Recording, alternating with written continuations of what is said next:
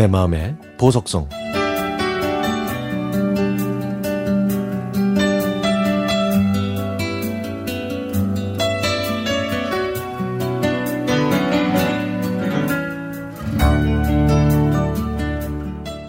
퇴근 시간이면 현관문 앞까지 나오던 아내가 그런 아내가 없는 집은 쓸쓸함이 짙게 깔려 있었습니다. 오늘 어디 간다는 말은 없었는데 피곤했던 저는 그대로 소파와 한 몸이 됐죠. 거실 탁자 위에는 낯익은 얼굴의 사진이 새롭게 진열되어 있었습니다.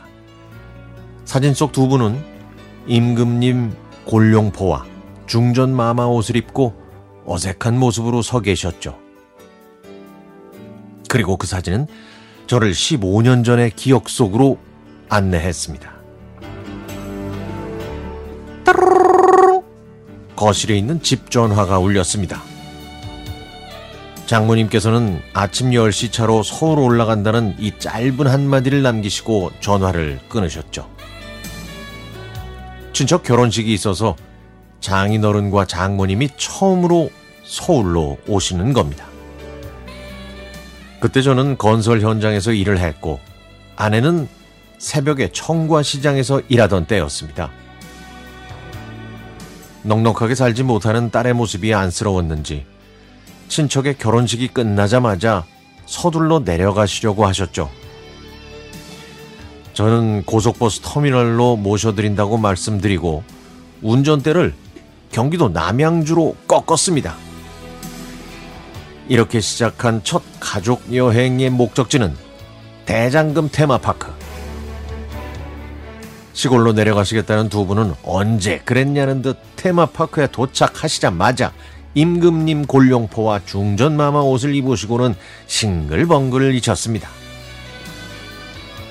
아내는 엄마 아빠 오늘은 내가 상궁이야 고상궁 하면서 진짜 상궁처럼 고개를 숙이고 두 분의 뒤를 졸졸 따라다녔죠.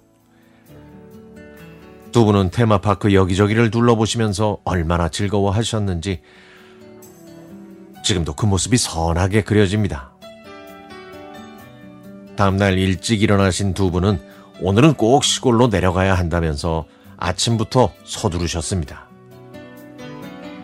저는 또 고속버스 터미널로 모신다고 말씀드리고는 이번에는 잠실에 있는 놀이동산으로 차를 몰았습니다. 놀이동산에 한 번도 가보신 적이 없으셨던 두 분은 회전목마, 모노레일을 타시면서 또 즐거운 하루를 보내셨습니다.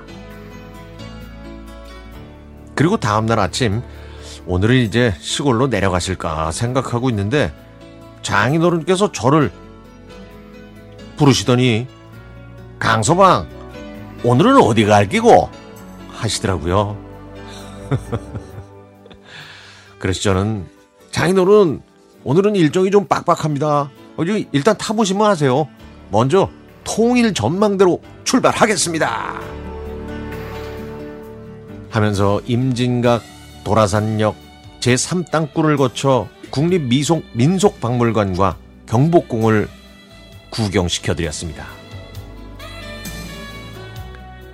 가난한 농부의 아들로 태어나셔서 이름 석자조차 깨우치실 겨를도 없이 건설 노동 일을 하시다가 사고로 한쪽 다리를 절고 다니시는 장인어른. 그 빡빡한 일정에 힘드시지 않으셨을까 염려도 됐지만 다행히 두 분 모두 갑작스러운 가족 여행이 무척 즐거웠다고 하셨습니다. 하지만 장모님은 지난 10월에 하늘나라로 여행길에 오르셨고 올해 85이신 장인어른은 홀로 남으셨습니다. 장모님께서 떠나시고 아내의 일상은 눈물이었고 저에게는 제가 의지할 수 있는 언덕이 사라진 쓸쓸함과 허전함 뿐이었습니다. 장모님, 하늘나라에서 여행 잘 하고 계신 거죠? 저희는 당신이 보고 싶어서 하루하루가 눈물입니다. 세월이 약이라고는 하지만 그리움이 짙어가는 걸 보면 꼭 그렇지만은 않은 것 같아요.